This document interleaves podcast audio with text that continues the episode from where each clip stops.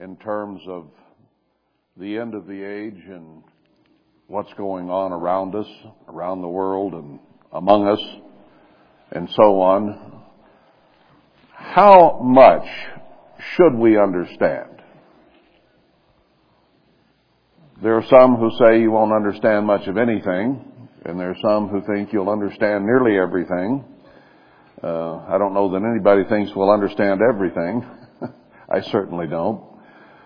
But we see a world in turmoil today, and let's look at some of the comments that Christ had, and then maybe uh, expand that to some other places to see what they might add to the words that he gave.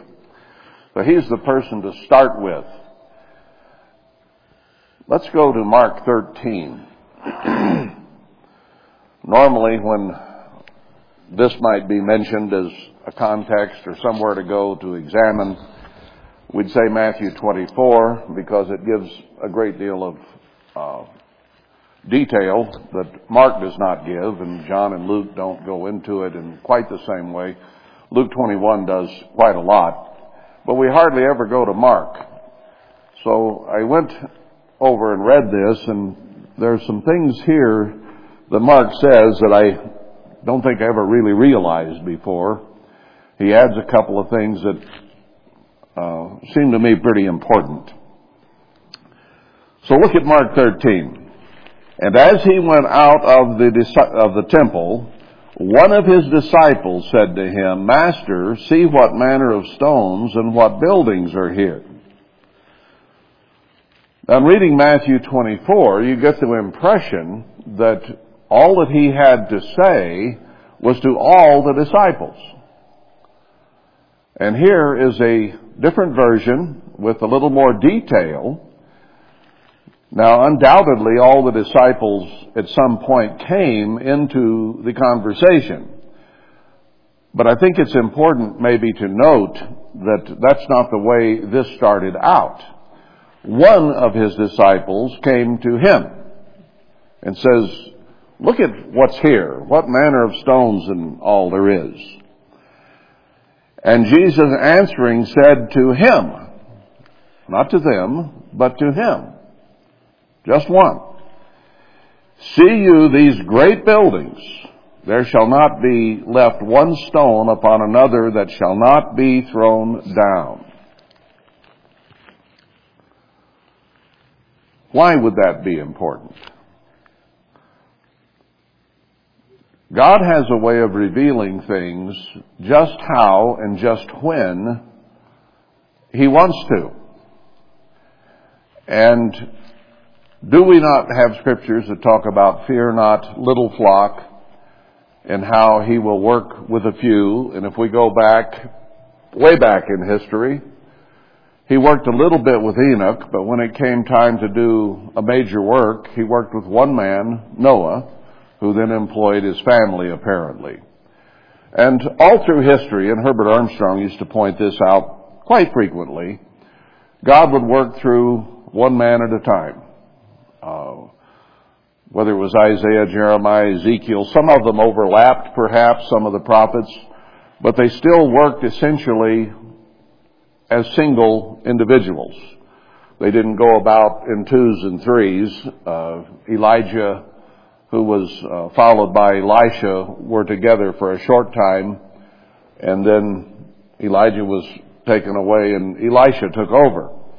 So there was some overlap, but God generally worked through one, and even in that case, He worked through Elijah until Elijah was gone, and then He began a work through Elisha, even though Elisha had been the suitcase carrier for a while. He wasn't the one doing the work or the principal one involved until Elijah was gone. So we find that almost without precedent through the Bible. Here, we have one that he begins to reveal this thing to. I think that's important considering the end time. He began working through Herbert Armstrong to reveal truths and some prophecy, limited prophecy, about what would be. So he only worked through that one man, and Herbert Armstrong even recognized that, and he would say it fairly frequently. I'm the only one that's preached this in 1900 years, he'd say, and shake his jowls. I'm getting where I can mimic him now a little bit. But, uh, he was right. it wasn't just ego, it was the truth, and it was an important point. Now you might have looked at it and says, well, that's just his ego and he thinks he's the only one. Well, turns out he was. And I don't think that was just ego talking. I think it was important that he recognized that there was only one end time work, not a whole bunch of them. And no one could claim to preaching and teaching those things as it came to be. Now, there were Seventh day uh, Church of God people around, uh, keeping the Sabbath and holy days and so on, and he was affiliated with that for some time, but they weren't doing anything. Just sitting, doing nothing, basically. So, in separating from them, he started doing something. And that's important to realize that Seventh day Church of God today is still essentially doing nothing. You don't hear of them, never did hear of them, even through all the years when Worldwide Church of God was on the radio and TV around the world. Seventh day Church of God was doing nothing. So God did work through that one man. Now, here in the end, he indicates very clearly that he's going to work through two. But they don't even get together, says Isaiah 52, until the signs and wonders occur that are listed in uh, Zechariah 3. Let me read that to you. We've been there several times, but let's go back to Isaiah 52. Because people still ask me this once in a while. Well, when, when is this seeing eye to eye together and when are they going to appear? Verse 7. He's talking here about putting on our beautiful garments, our righteousness that we need here at the end time, and how we have been slaves of the system and so on. And then he says in verse 7 that there'll come someone preaching, how beautiful upon the mountains are the feet of him, not them, just one, that brings good tidings, that publishes peace. Now this context begins in Isaiah 40 when Herbert Armstrong died and his sons became powerless eunuchs, unable to do anything, which is what happened to the church. Many, many have tried to do something and cannot, would not, and will not. So that's when this context started, and it's still going on here when he uses one that brings good tidings, that publishes peace, that talks about harmony, publish uh, peace, and getting along. And in fact, in Zechariah 3, speaking of the Joshua there, it says, in this place, no, it's in Haggai, in this place will he bring peace. So it's the two, along with the remnant, where peace occurs. But that, that uh, publishing or talking about it has to occur. That brings forth good tidings of good, a good message, a message of blessing, a message of God helping out in a world gone dark. That publishes salvation, that says to Zion, Your God reigns. There is a God alive he is reigning over the universe, He's reigning over the earth, and He has His purposes that He's going to fulfill. So that message has to come. And then it changes to plural in verse 8. It's just one in verse 7 who comes ahead of time preaching these things. Then it says, Thy watchmen, plural, shall lift up the voice, with the voice together shall they sing. So one brings a message, and then two sing together. Uh, you need to be in harmony with each other in order to sing together, right? For they shall see eye to eye, understand things the same way, agree, sing together, however you want to put it. When, here he gives you the timing, when the Lord shall bring again Zion. Bring again means to bring forth or to turn around and begin to bless, as he says in other places. Zion, the church, was here, Hebrews 12, 22 and 23. And then it disappeared, went away, died. Sardis, worldwide died. So it disappeared. So he's bringing Zion back again. The former temple was torn down. Now he's going to build a latter temple. So that's bringing it back again. So at the beginning of that is when they will see eye to eye and sing together in harmony, and not until then. That's the key.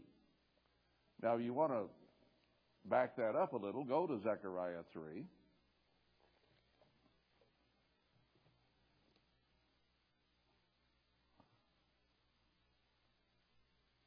Uh, verse 8. Hear now, O Joshua the high priest, you and your fellows that sit before you, a congregation then. For they are men of wonder, it should say. Um, for behold, I will bring forth my servant the branch. Now that's speaking of Zerubbabel, who's referred to as the branch of God.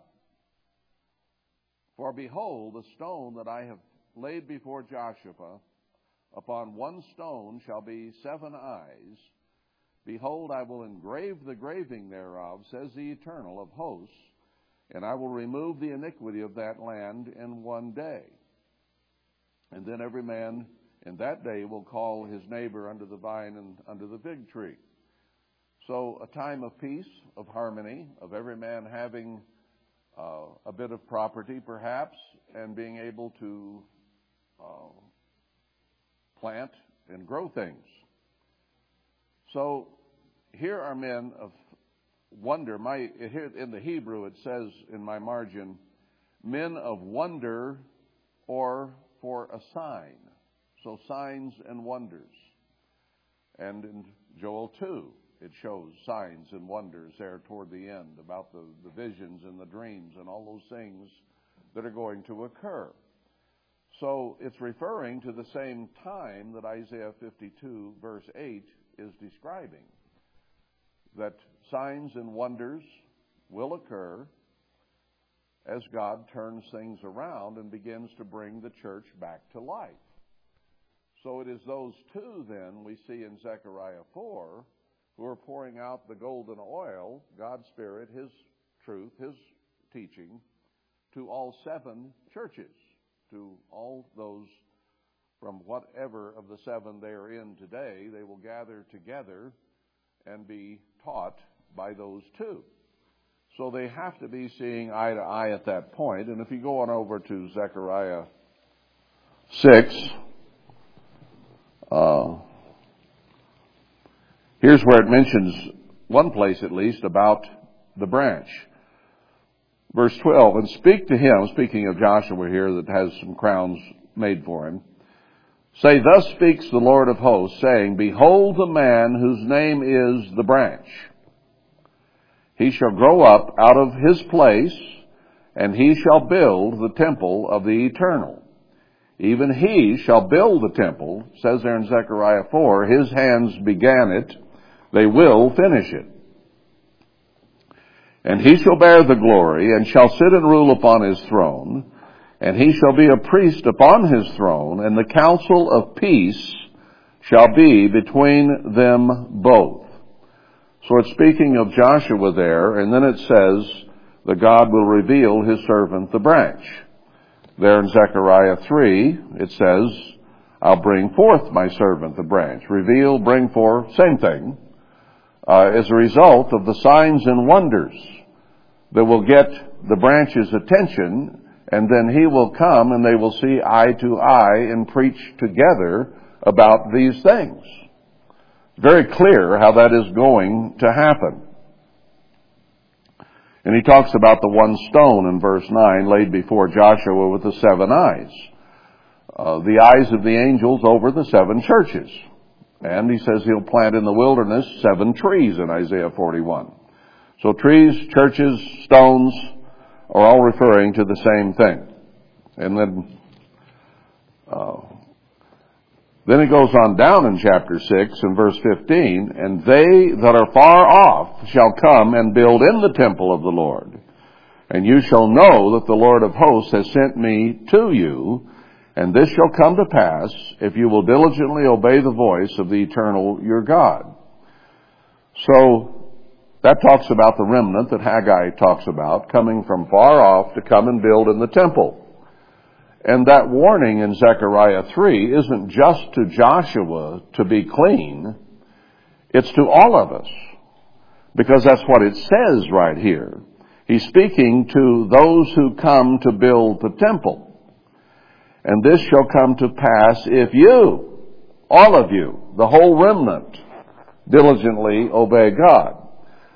So Joshua in chapter 3 is representative of a people who need cleansed by the word of God.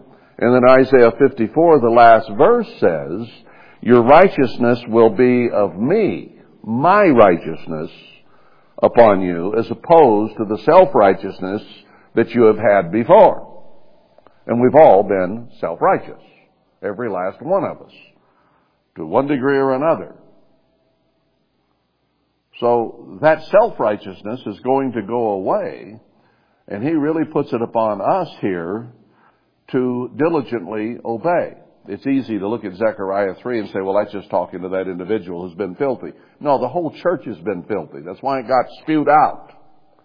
And those who come have to be cleansed. And there later in, Zech- in Isaiah 52, it says, Be you clean, not just one, but be all of you clean that bear the vessels of the eternal. So he wants a cleansed church, a pure church, an obedient church to do his work through in the end time. And that was principally what was wrong with Worldwide Church of God. We were not diligently obeying. We were not overcoming and growing in the way that we should. And we took things for granted and thought our salvation was assured because we had our ticket punched in the church in Petra which was the wrong place in the first place. So because of that lackadaisical, taking it for granted attitude, God blew it apart. Now he says, I don't want that anymore. I want you all to diligently obey me, and these things will come to pass, if you will, from the leaders right on down to everybody. So he's talking to all of us if we are being called to be part of the latter temple. It has to be a light to the world. So it can't just be some people who are half-hearted. We've got to be zealous and taking great care in what we're doing. After all, we represent the bride of Christ.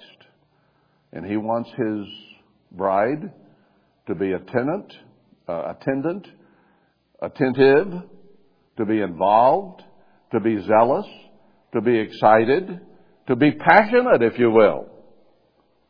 Anybody ever marry a wife and not want her to be passionate?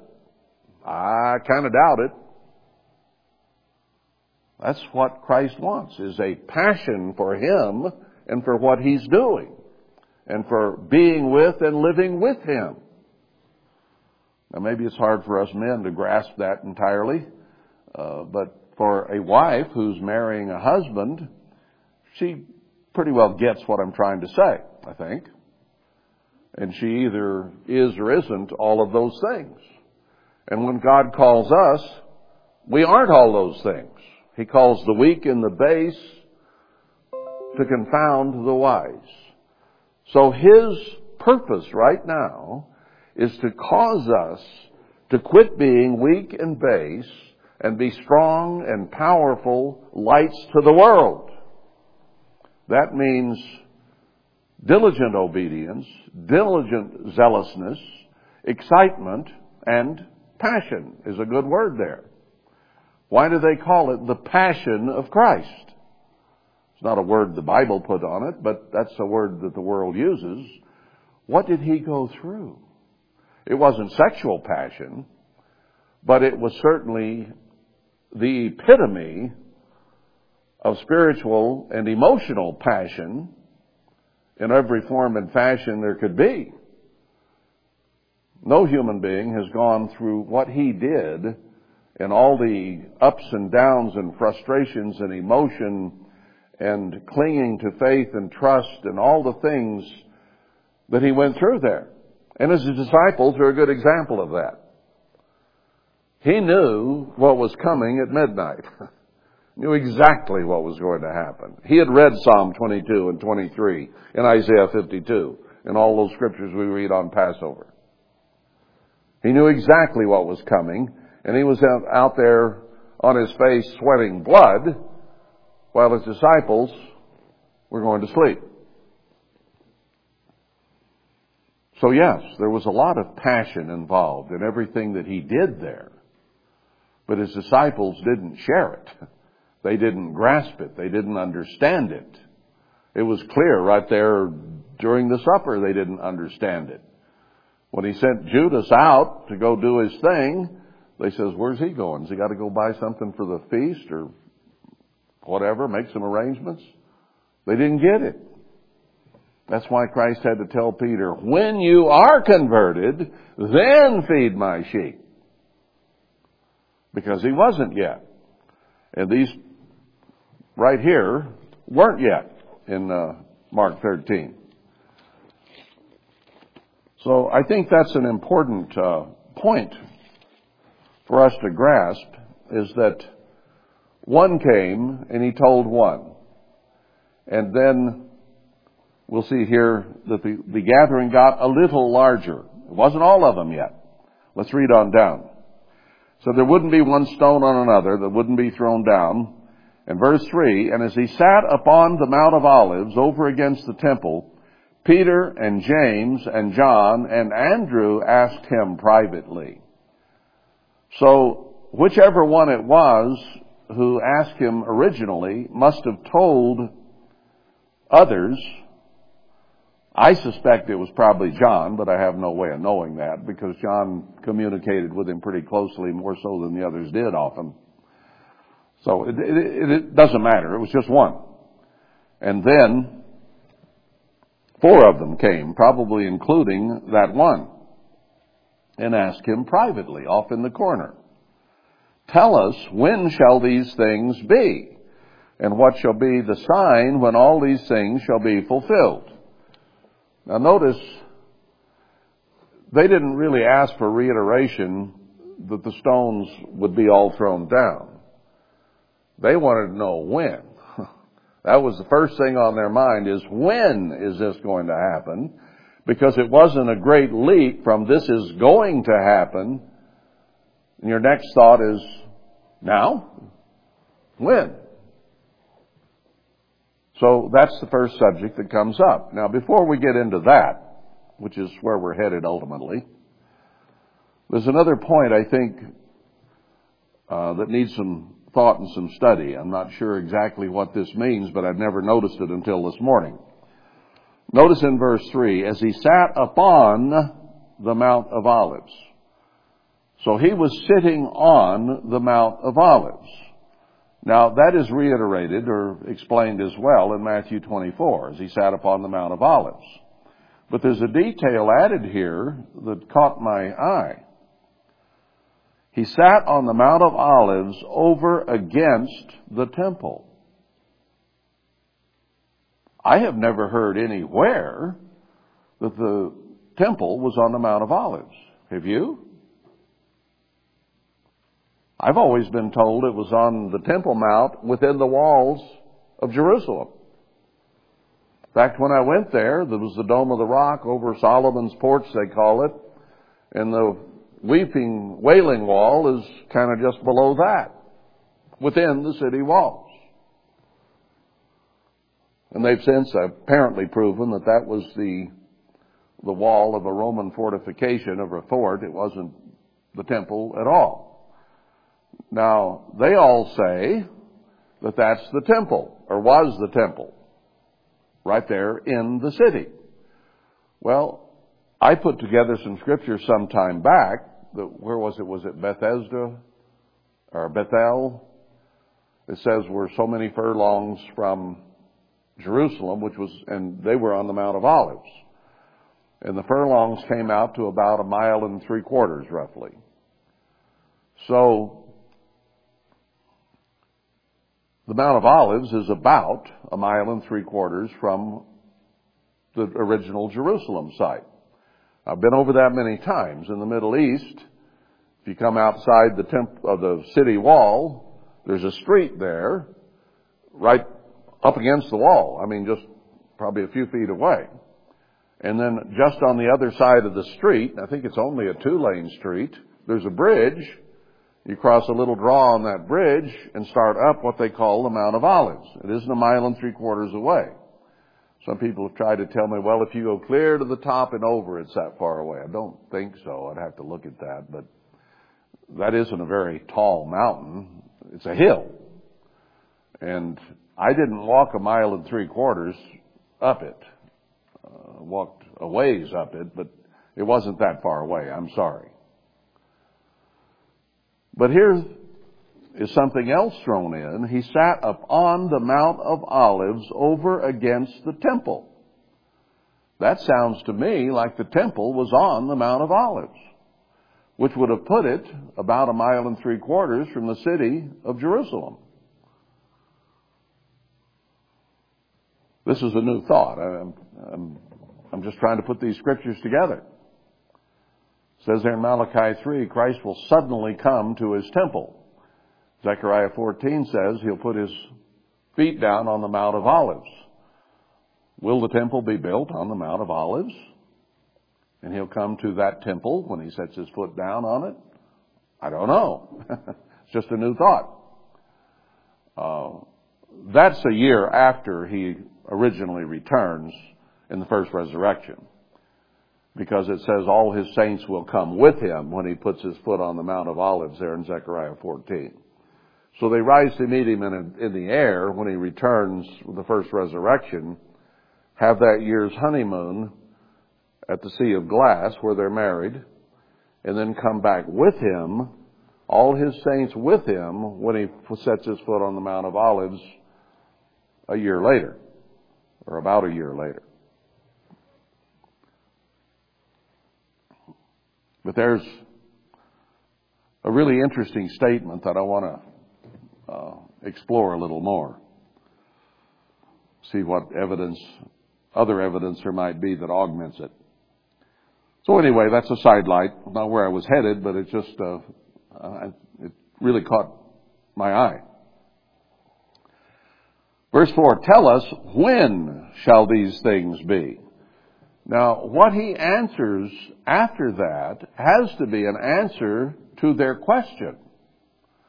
There's quite a bit of material that follows that, quite a bit of instruction. Not as much here in Mark 13 as it's in Luke, Luke 21 and Matthew 24. But that's the question he's answering. So if you want to know when, then pay attention to what Christ says after this.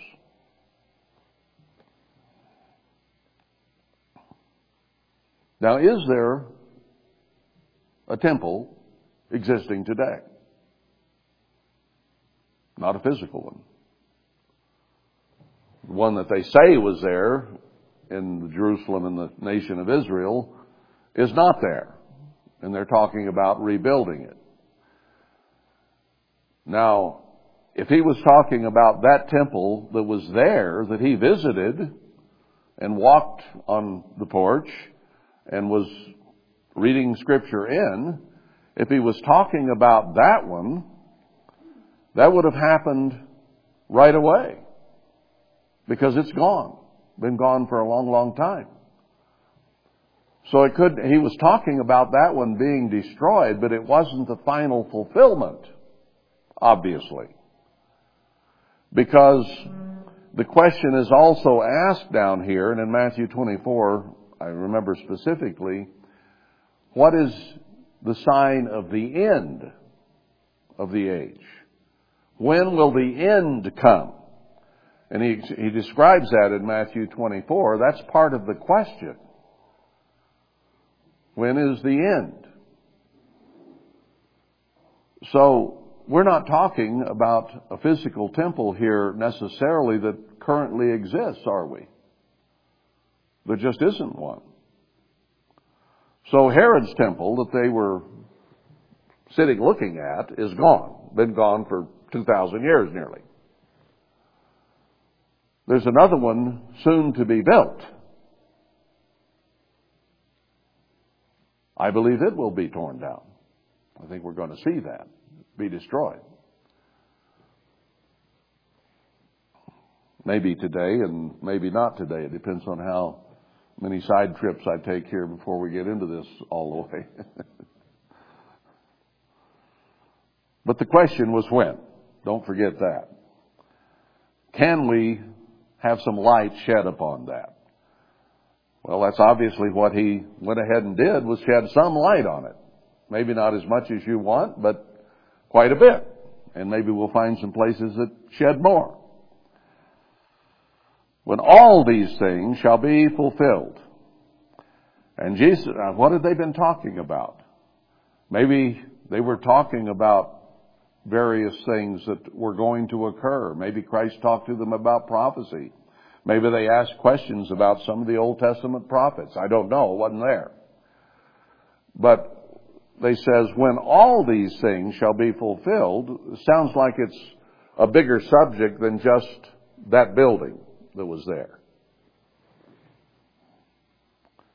And Jesus answering them began to say, Take heed lest any man deceive you.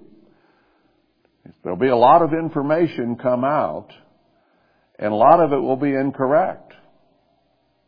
You have to be careful that you're not deceived by it.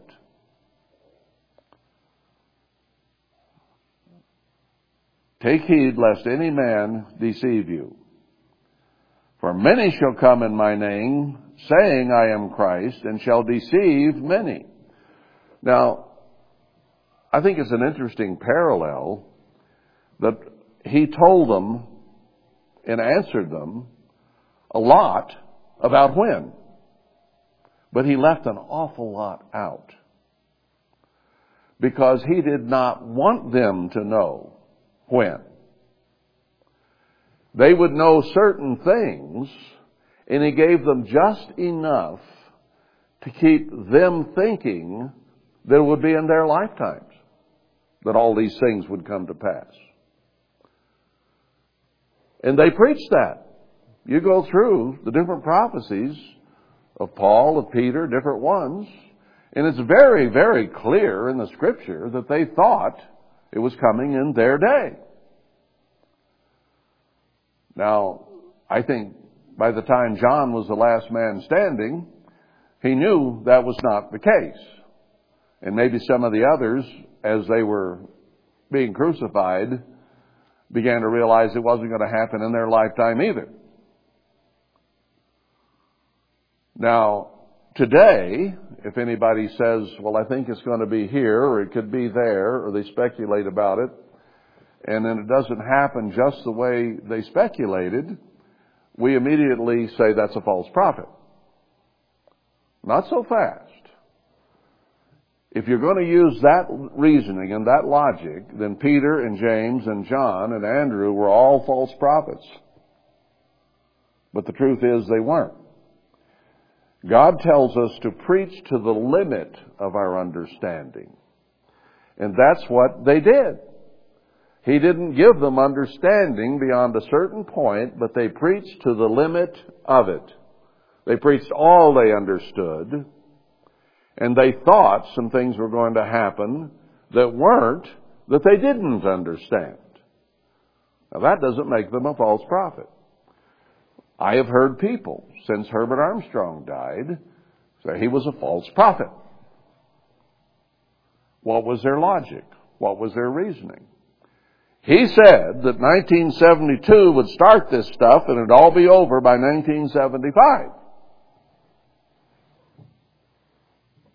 I started hearing that when I was eight, nine years old, in the early 50s, that it was going to be in 72 and 75. We had a booklet we put out, 1975 in prophecy.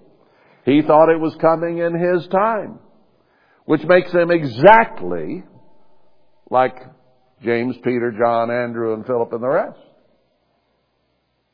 If they're false prophets, he was a false prophet. If they weren't, he wasn't either. I think we need to grasp that.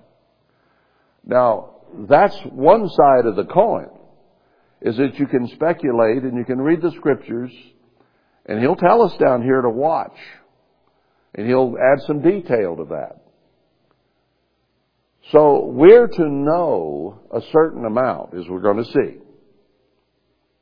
And maybe a lot, as we may shall see. But it comes in time as He wants to reveal it. And He never revealed it until way later in the lives of the apostles, if He ever did. And He never revealed it to Herbert Armstrong. I know He never did because he never knew.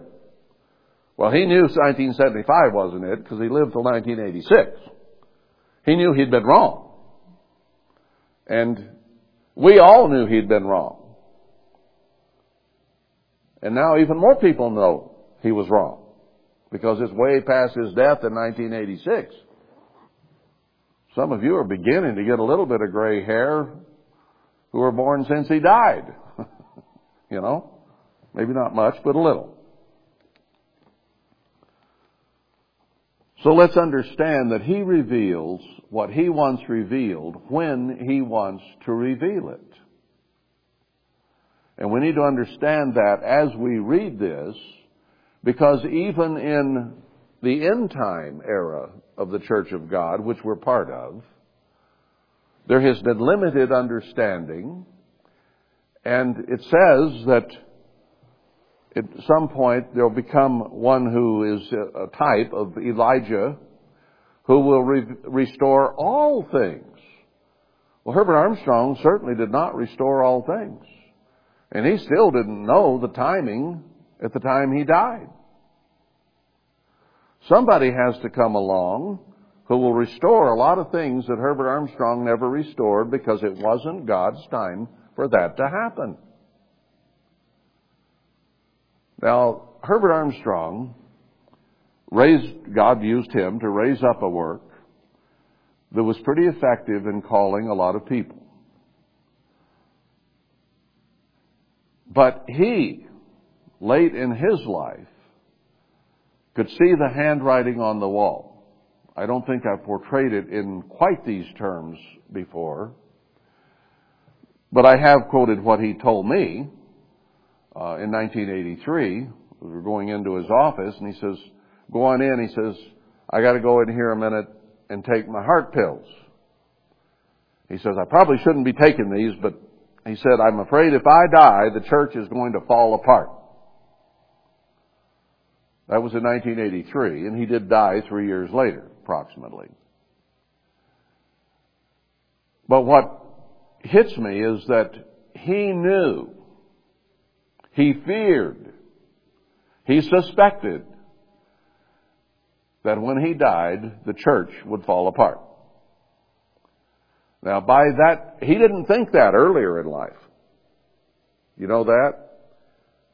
He thought,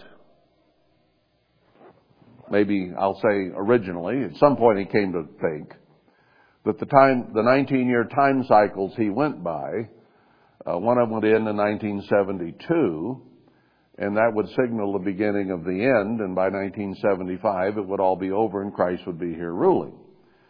I don't know when he put all that together, but it turns out, yes, those time cycles might have meant something in the history of worldwide, and then they ceased to mean anything, if they ever really did.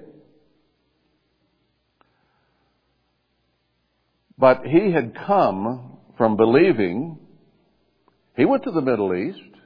He went to Petra. I remember all kinds of articles coming out in the Plain Truth, pictures of him riding a camel and going to Petra and talking about it being the place of safety. And then it became the mantra we all used. How are we going to get to Petra? Well, we gather in Jerusalem came a little later and then walk, because uh, they don't have airliners going to Petra. Uh, how's this going to happen? But everybody thought we were going to Petra. Not in the Bible. it's in some Protestant literature. It's in some Protestant thinking. But it's not in the Bible. And that is, the promised land over there isn't in there either, when you understand it. So it, it was all just wrong. And he never came to understand that. He thought that was it over there. That's why he went over there a lot and why he got to know Mayor Teddy Kollek in Jerusalem and went to Hebrew University there in the city and conferred with their uh, scholars wanting to know more about all of this. It's why he sent people over as volunteers to dig in archaeological sites hoping to find the things of the Bible which to date they still have not found. They're just not there. But he thought they would be. God never showed him different. Was he a false prophet? No. He taught me an awful lot of truth. I can remember as a kid going through the the uh, correspondence course, reading the plain truth and the good news, going to the feast and hearing sermons, and learning the truths of God. And after having learned some, coming back, not yet having my family not yet quite having finished up with the Methodist Church. And why I remember old Horace Brooks, I'll never know. I wasn't very old, but he was the bald-headed Methodist preacher. Had a big picture behind the podium of a long-haired, really sweet-looking Jesus walking down a path with the sun shining on him. Ugh. I still struggle to get that picture once in a while out of my mind. But the last Sunday we went, he'd heard that we had believed now you shouldn't eat things that creep, crawl, and strike and so on on the earth, unclean food. So he'd, he'd heard that we were thinking that way. So he gave a, what, 15, 20 minute talk? I don't remember. That's about the amount of time they used to preach about how wrong that was and how God cleansed all things and you can eat anything no matter how slimy or slick it is. Everything's good. And that was the last Sunday we went. But where did I learn that? From Herbert Armstrong. Wasn't from Horace Brooks. The things were clean and unclean. And there aren't many people on earth today, even in the so-called Christian world, who believe it today. They all think you can eat anything you want. So we learned a lot from that man. And he taught us the truth. Not the whole truth and nothing but the truth, but a lot of truth. And the whole truth is to come later. So, the contrast I'm building up here, I guess, is that Christ said many will come and they won't tell you all the right things, that they'll deceive you. Well, some might say that Christ deceived the disciples, and he didn't tell them. Christ isn't a liar. He didn't deceive them. He just didn't tell them the whole truth.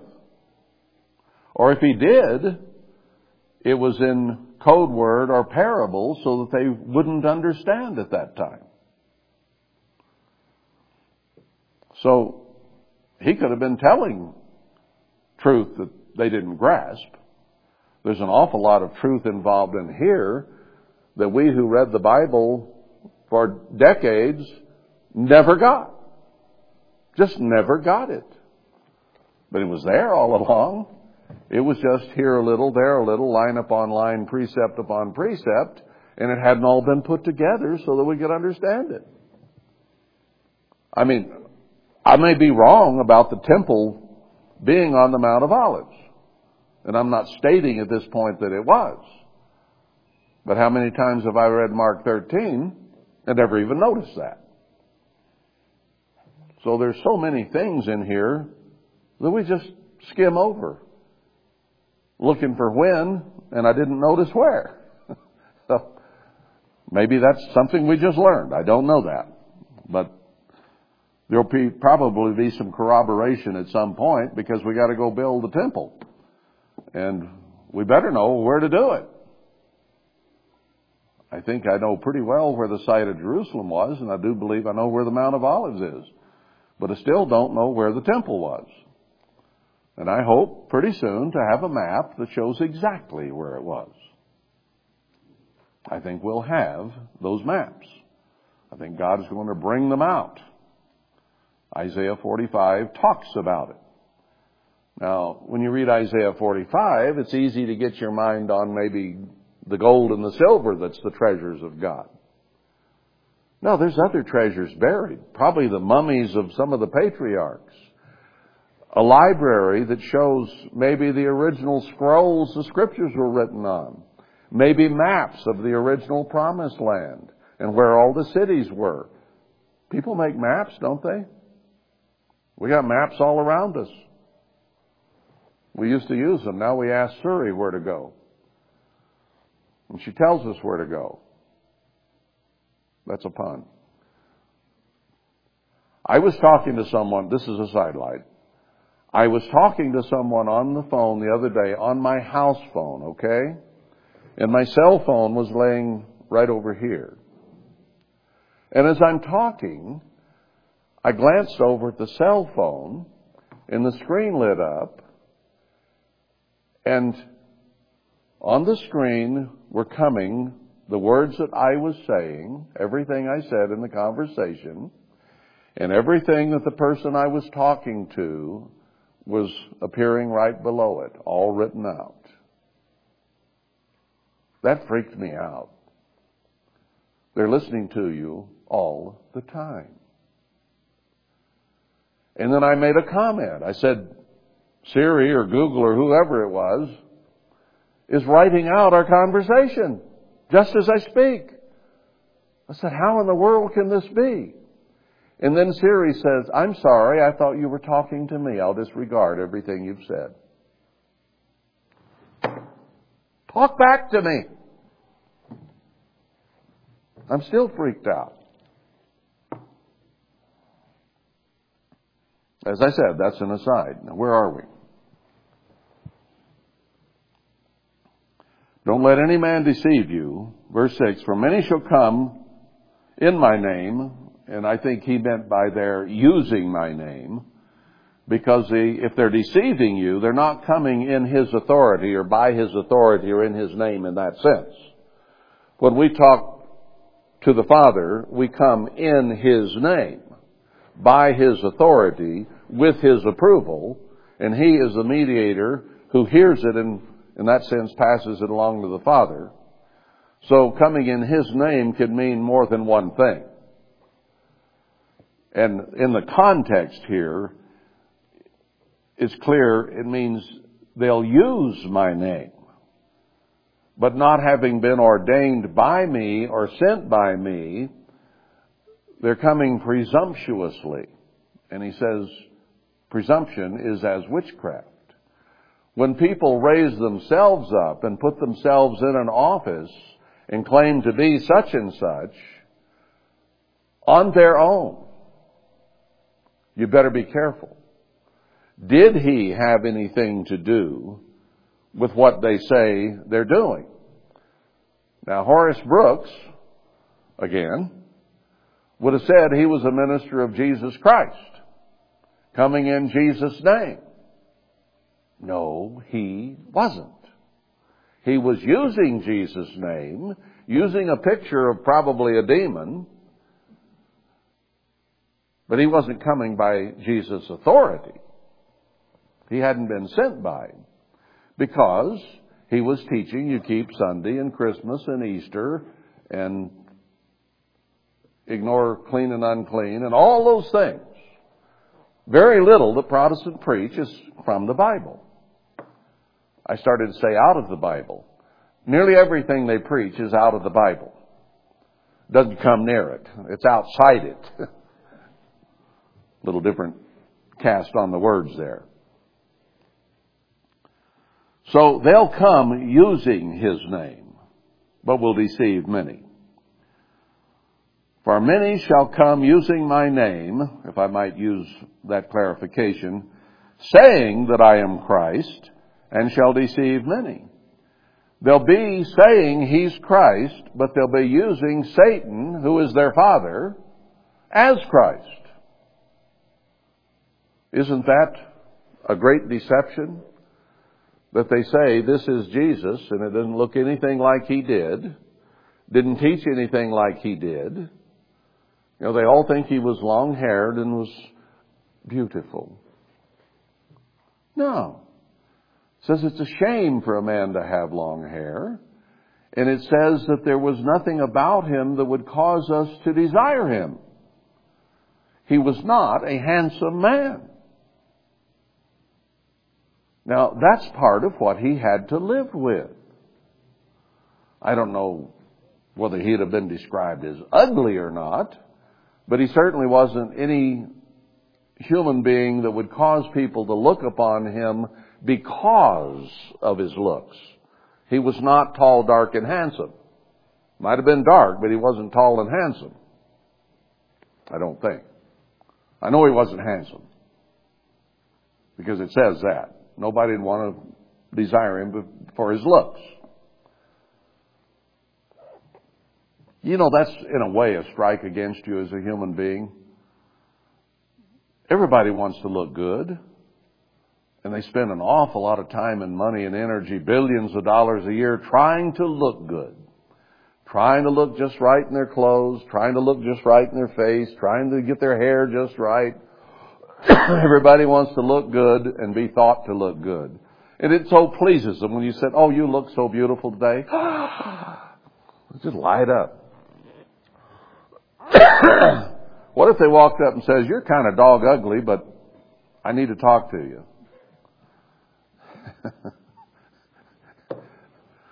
Wouldn't you feel bad? How did he feel when people said, ugh, he's the teacher? This guy over here, that, that priest over there is a lot better looking than he is. How can I listen to him when I have to stand there and sit there and look at him? so I don't know how bad it was, but it certainly wasn't that he had a physical appeal. So he didn't look like they say, and he didn't teach like they say. And almost everything you read that he says here, they ignore. So when he says, be careful, they'll deceive you. John was there, specifically, John, right here. and what did he say? We read it just recently if they come and bring not this doctrine, neither receive them, don't listen to them,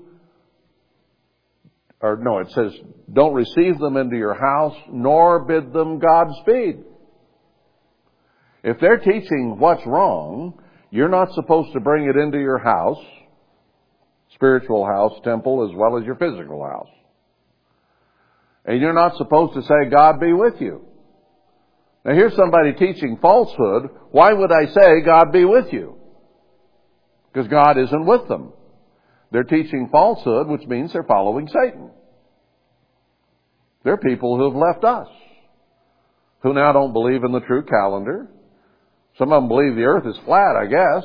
They're associating with people who believe that. They're reneging on a lot of things that they once understood. I'm not going to bid them Godspeed. When the right time's come, I'm going to say, scram! Get out of here! Because that's what God says has to happen. So I'm not going to say, God be with you. Or Godspeed. I might say, go from here and find God. You've already proved that you don't think he's here. He's not in my teaching anymore. You've already said that. So go find him then. Go. Find God. And you know what it says? It says they're all going to go out into the famine and the sword. and be killed. Jeremiah 11. I hope and pray. I'm not saying I'm against these people. I'm saying I hope and pray that they repent before they're killed, and I hope they're in the kingdom of God. That I do wish. But as long as they're teaching falsehoods, bad doctrine, I'm not to allow that in my house, and I'm not to bid them, God be with you. Or however you might want to say that. God makes that very clear.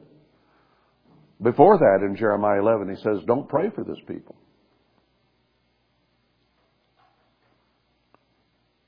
They won't repent. Now, I'm hoping he was only saying while they're here. I'm hoping that they will have a chance to repent before they're killed. That I do hope, and that I do pray for. Because we are to pray for our enemies and those who despitefully use us and persecute us. We're supposed to do that.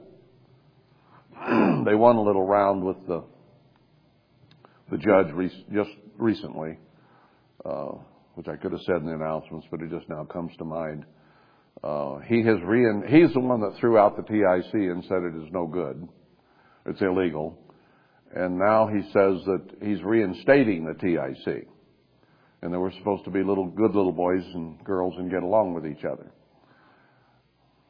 Okay. But there's still never been a vote taken on anything in the TIC where there could be possibly a 75% majority. It hasn't happened yet. Now they, without conferring with us, maybe took a vote among themselves and set up their government to rule the TIC, and have been sending me bills ever since for me to pay, which I ignore. I don't even read the things anymore. Because they think they're in charge.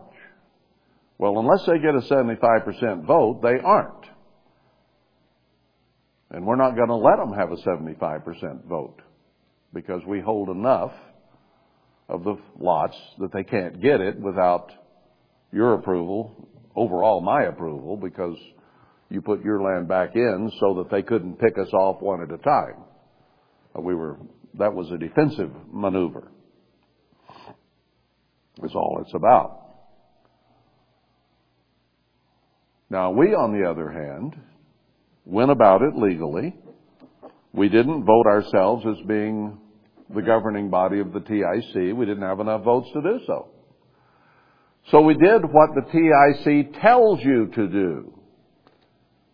Send a certified letter asking for a meeting, and we sent one to every one of them, asking them to come to a meeting at a certain time and place so that we could discuss matters regarding the TIC and vote on some issues. And not one of them showed up. All of us that were here at the time showed up, but they never showed up. So we tried to do it right, and they ignored us. Now they're trying to be arrogant and rule over us without our permission, which has not been granted and is illegal completely. But the judge is giving a little credence to it. Well, these must be the governing body. Well, no, there's never been a vote taken. They can't be. So at all, they're going to put it into jury trial and some of the things. See, they're going to be around here crowing about it. About how they just won. They got a partial, uh, a partial summary judgment not a total one, but a partial one, so that he's reinstating the, the TIC on a legal basis. But he says it all has to come to trial. So they're supposed to have a meeting sometime in July by phone with the judge to set up a trial date, which apparently is sometime next year. I kind of doubt next year is going to look like this year, because this year certainly doesn't look like last year. It's getting worse by the day. So I'm not worried about it. But if you hear they won a little victory, uh, yeah. And our lawyer says that is the worst judge that I've ever had the pleasure of coming up to. He doesn't know. Let me get a respectable comparison here. He doesn't know anything from nothing. Just use that. That'll work. So, nothing really has changed, and no date has been set, but he's, nearly everything in there, he said it'll have to be decided at trial. Well, by sometime next year, or maybe even by July when the date is set, you may have to have a vaxport to get in court. That's a new term they've got. They've shortened it from vaccine passport to vaxport. You may not even be able to get in court without proof of vaccination. Or you have to wear a mask because you've not been vaccinated. Now that's coming up in some stores now. You either have to have proof of vaccination or wear a mask, which tells body, everybody there that you have not been vaccinated because you have a mask on. Except some few paranoid who have two masks and a vaccination passport. Who walk about in total fear So is this thing ever going to get to trial? One of the Bundys recently was in court and refused to wear a mask, and they put him in jail for not wearing a mask in court. I said, no, I won't do that. Okay. See ya. Clink. They might stick us, some of us in jail at some point, not because of a crime, not because of anything we've done, but just because we walked in without a vaccination or a mask. That'll get you in jail. It could even get you put in a FEMA camp, and it could get you guillotined as this thing develops. So, not to worry. God will take care of us.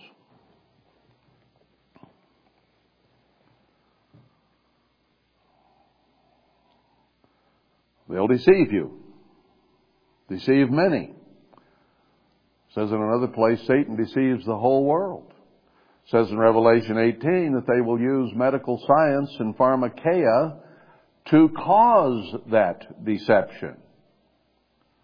Now people are saying this mask isn't the beginning of the mark of the beast, or this vaccination isn't it. It's not in your hand or your forehead. It's on your face or your arm, maybe. And they won't admit that this is the precursor to that and that it's part of that. But they haven't read Revelation 18 where it says sorceries, but you look up the Greek and it's pharmakeia.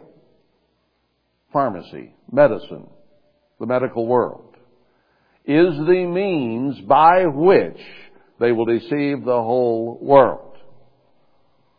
I think that says in one verse that that's what this is. And everybody who accepts it becomes part of the beast that we now see arising in very clear terms. Now, is he talking about the end of the world and when these things occur? Let me go back just for a second to Matthew 24. Verse 5, For many shall come in my name, saying that I'm the Christ, and shall deceive many. Deceive them about who he is, because it won't be him they're talking about. They'll use his name, but they're talking about the devil, deceiving the whole world. And you shall hear of wars and rumors of wars. See that you be not troubled, for all these things must come to pass, but the end is not yet. And then he goes into more detail about things that must happen before the end comes. So, when they start deceiving us about masks and vaccines and all of these things, some of these things are starting to be fulfilled. But they're not finished yet. There's still a lot more to come. But they'll say, He's God. What does book of Revelation say? they'll proclaim the, what God calls the Antichrist. They'll say he's Christ returning to rule the world. But no, he is against Christ. He's a Luciferian Satan worshiper who is deceiving the whole world into worshiping him as if he is Christ. That's what it's all about. Using his name, but deceiving the whole world. And clearly Satan is the one behind it all because he's the one who is the deceiver of the whole world. It's he uses man and medicine to do it. Other than self, I would say the biggest, I haven't thought it through, but other than self, the medical world may be the second biggest idol in this country. I mean, we put ourselves ahead of God in so many, many ways. Any and every way, whatever we want to do or think. But as far as an outward thing of accepting something and making it what we go by and what we look to and what we worship, medical science comes pretty close to replacing God in the eyes of most people on earth today, and especially, I'd say, in America. what does God say? If any be sick among you, let him call to the elders of the church, and they will pray, and that Christ's sacrifice and his stripes are how we are healed. He is our healer. That's one of his titles. Okay? He's the sovereign of the universe. He's the Lord of hosts. He is the Almighty God. He is our healer. It's just one of his many titles. Now anyone else who tries to take any one of his titles is in serious trouble being presumptuous, arrogant, utterly selfish, and putting himself ahead of God. So anyone who claims to be a healer, when God is the healer of the Bible, is Antichrist and against God and is taking the position of God. And some of them are Christian who take God's name and deceive you with pharmakeia, telling you drugs are going to heal your problem.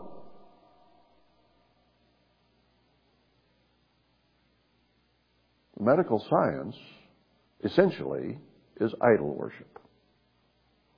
And anytime people in our nation get sick, that's the first place they run, is to the doctors, who have taken the place of God.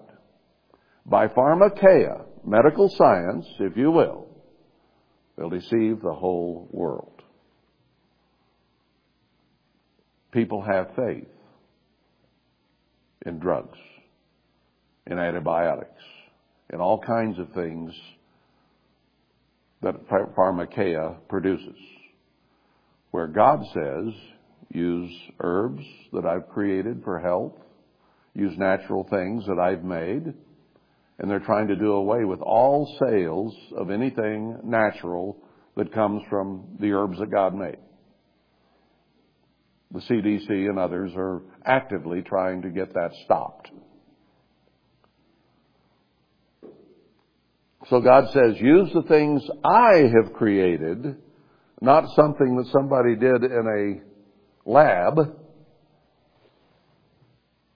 They put poisons that cannot be used on humans or on animals by veterinarians in the vaccine.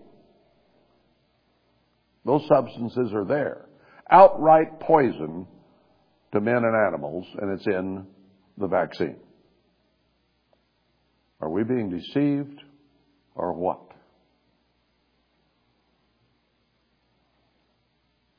I belong to God. He made me. I'm fearfully and wonderfully made, believe it or not. Looks aren't everything. God put our bodies together in an incredible fashion. He knows what's wrong with them. He knows how to fix it. And when we get to where we obey Him, He says He will fix it. Now I have a problem if I go to the medical world to give me drugs and stuff to make me well. Because God told me to do this. Now if I do that instead of this, where does that put me with God? What difference does it make whether I live or die? What makes a difference is what happens when I die. Because it isn't an if with any of us, is it? We are all appointed once to die. So the when matters not. The how might matter. But how we try to preserve this life when God says, I am your healer and your creator, and you belong to me, and you sell yourselves out to Satan and Pharmakeia, you're putting yourself in a pretty dangerous position so that if you do die, you might wind up in the wrong place having worshiped the wrong God.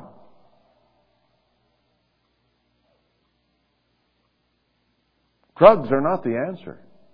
You're better to get off the drug and die than stay with a false God and a false idol. People used to ask me back in the 60s, I'm a diabetic.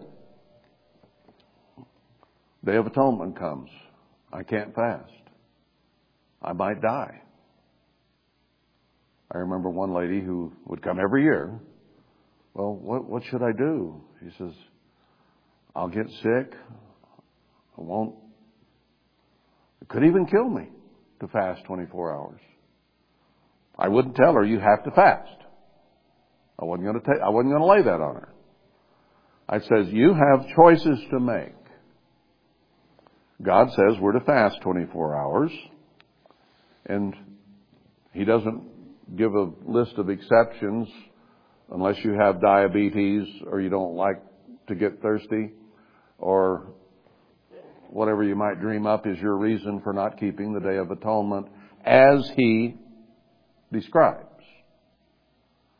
So I would tell her, you have to make choices, but strictly speaking, you are not obeying the commandment as God wrote it. Make up your mind. I'm not going to try to tell you what to do. I'll tell you what God said, and then you have to work on your faith and your level of obedience and all those things in order to somehow come into compliance with God. I did not say you really ought to do it this year. I would just let them know that they were not in complete compliance with God. Then they have to go to Him and get that squared away somehow, some way.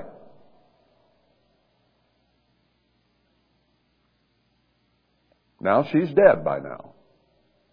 I didn't read her obituary, but she was probably 50, 60 years old, and that was in 1967 or 8. So I expect she's dead. Did she die keeping the Feast of Atonement properly, or Fast of Atonement? Or did she not? I have no idea. All I know is I told her, this is what God says. We need to, at some point, some way, somehow, be in compliance with Him. So was she able to take a leap of faith? Or was that a weakness till the time she died? And she died anyway. Now she's dead and she knows nothing, right? What if she died back then? She'd be in the same position. Dead, knowing nothing. What difference did it make whether she lived from age 50 to age 80 before she died knowing nothing? Just more time walking on this earth, that's all. It's going to come to an end at some point, whether you're three or 83. What is important is what you do in the meantime, and do you step out on faith and serve God? Now, He gives us time and space for repentance. But in any case, I don't know how much or how long. He considers our circumstance. He considers our background. He considers everything about us that we can't consider about each other, nor even about ourselves. He knows stuff about you and me that we don't even ourselves know. So he takes everything into consideration in making his judgments. We just need to write, read what he wrote and work on compliance, grow and overcome. He doesn't say you had to be perfect when he returns or when you died, but that you had to grow and overcome. So we need to be headed that direction. Now it'd be better if we grew and all, all grew and overcome overnight. But human beings, I've noticed, change pretty slowly in terms of character. They change pretty slowly. It's hard. It's difficult. Straight is the gate, narrow is the way. Now you can use that as an excuse for not changing. Or you can say, well, I guess I better get after it. There again, God knows.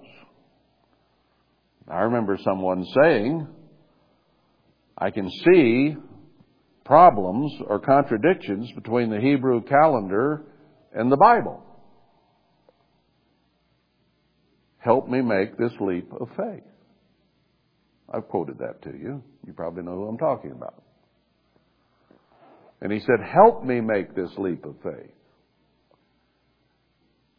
And then he got scared and backed off and hasn't done it yet. But I do believe he is going to. Now it's taken some years, but it's going to happen. I do believe that with all my heart. So it's taken some time. Well, some things you might take a year to change. Clean and unclean meats, we did it in one week. That one was fairly easy. Other things might take a year. Some years might take 50 years. I mean, some things might take 50 years. We're all different. We all have different strengths and weaknesses, and God takes it all into account. But I'll tell you what, this medical deceit is one of the biggest deceits that has ever hit the world, and maybe the greatest, bar none. Because by it, they deceive the whole world. So you can cozy up to medical science all you want, but I think I'm going to cuddle up to God the best I can. He's my healer, and He can heal me, and I'm His servant, I'm His creation, and He can let me die anytime He wants to. His choice. So why do I fight it? I want to do the things He tells me to be a good steward of my body and take care of it. And yet on the other hand, I can't say, well, it's mine, you can't take it. I'm going to go to the doctor and he'll give it to me. He'll give me another six months or a year or three. And you're going to let me die.